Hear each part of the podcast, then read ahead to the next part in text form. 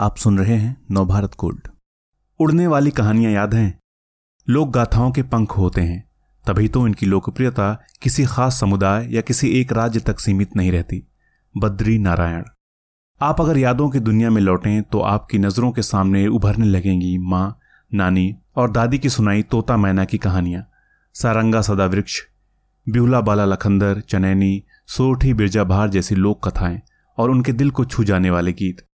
ये गाथाएँ कई बार जोगियों और गाँव, कस्बों, शहरों में घूमने वाले लोक गायकों से भी आपने सुनी होंगी। इन्हें मौखिक परंपरा कहा जाता है। पहले इनके सीडी और कैसेट्स गाँव में खूब बिकते थे। लोक नौटंकियों और नाच पार्टियों के रात भर चलने वाले कार्यक्रमों में इनकी प्रस्तुतियाँ होती थीं। सुल्तानपुर के एक गाँव में बिहार के भोजपुर से ब्याह कराई एक अधेड़ औरत ने कभी बताया था, शादी के बाद आने लगे तो नैहर से भिखारी ठाकुर की विदेशिया किताब भी ले आए, जब मन करता पढ़ लेते थे। घर में ननद गोतिन सास ससुर को सुनाते थे। जब हमारी ननद बुंदेलखंड में ब्याही गई तो वो उस किताब को अपने साथ ले गई। ये वाकया दिलचस्प है।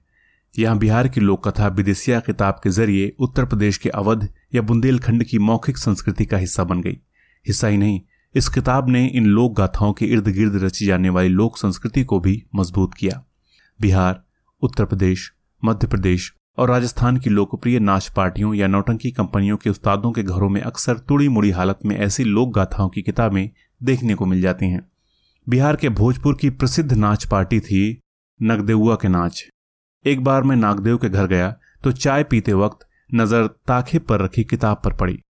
उसे पलट कर देखा तो वो थी सारंगा सदा वृक्ष की लोक गाथा। लेकिन ये सिर्फ़ हमारी मौखिक संस्कृति का हिस्सा नहीं रही हैं, छपती और बिकती भी रही हैं। कई लोक गाथाओं की बिक्री तो लाखों की तादाद में होती थी। उत्तर भारत में इनका प्रकाशन यूँ तो कई शहरों में होता था, लेकिन इसके दो बड़े केंद्र कोलकाता और बनारस थे। कोलकाता में दूधनाथ प्रेस, लोकनाथ पुस्तकालय जैसे प्रकाशन संस्थाओं में लोक गाथाएँ छपती थी। वहीं बनारस के गाय घाट प्रेस जैसे अनाम हो चुके प्रकाशनों से भी ये खूब छपा करती थी। बाद में पटना और दिल्ली में कुछ प्रेस ऐसी लोक पुस्तकें छापने लगे। बिहार के आरा में संसार प्रेस ऐसी लोक गाथाओं के प्रकाशन का बड़ा केंद्र रहा है। आज इनमें से कई प्रकाशन बंद हो गए हैं। कईयों का तो कोई अता पता नहीं है। लेकिन एक वक्त था जब लोक गाथाओं की ये पुस्तकें थोक के भाव और कई बार तो किलो के भाव पर होलसेल विक्रेता खरीदते थे। रेलवे स्टेशनों, रेलगाड़ी के डिब्बों और बसों में ये किताबें दूसरी तरह के साहित्य के साथ बिकती थी। गाँव में लगने वाले मेलों में भी ये बिका करती थी। मूंगफली वालों व लेमन जूस वालों की तरह साइकिल के पीछे की सीट पर बंडल बांधकर फेरी वाले भी इन पुस्तिकाओं को बेचने आते थे। इन्हें थोड़े पढ़े लिखे लोग फिर चाहे वो महिला हो, पुरुष हो या युवा खरीद कर पढ़ा करते थे। हम अक्सर लिखित और मौखिक संस्कृति को एक दूसरे का विरोधी मानते हैं, लेकिन कई सामाजिक शोधों से पता चला है कि लोक संस्कृतियों की दुनिया में कई बार लिखित और प्रकाशित लोक गाथा के मौजूद होने से इनकी मौखिक परंपरा आगे बढ़ती है। अब तक आपको शायद मालूम पड़ गया होगा कि मैं लोक गाथाओं के प्रसार के नेटवर्क की खोज कर रहा हूँ। एक तो मौखिक माध्यम से दूसरे नाच नौटंकियों के रूप में दी जाने वाली लोक प्रस्तुतियों के माध्यम से, तीसरे, लोक कथाओं की इन पुस्तिकाओं के माध्यम से, चौथा, जोगियों, सूफियों और गाकर मांगचांग करने वाले मंगता के माध्यम से भी लोक गाथाएँ फैलती हैं। इन लोक गाथाओं के प्रसार का एक और नेटवर्क होता है, वो है लोक गायकों का नेटवर्क। ये लोक गायक यूँ तो किसी भी जाति के हो सकते हैं और होते भी हैं, लेकिन कुछ इलाकों में ज़्यादातर गायक एक ही जाति विशेष के होते हैं जैसे आल्हा उदल की लोक गाथा कुछ इलाकों में नट जाति के लोग ही गाते हैं। नट एक घुमंतु समुदाय है। वे जहाँ भी अपना डेरा डालते हैं, उसके आसपास मौजूद इलाकों में आल्हा उदल का गायन भी करते हैं। लोरिक चनैनी की गाथा बिरहा में अक्सर ग्वाला या पशुचारक समूह गाते हैं। इस तरह भ्रमणशील सामाजिक समूहों के ज़रिए ये लोक गाथाएँ फैलती गईं और धीरे धीरे हमारी लोक स्मृति का हिस्सा बनती गईं।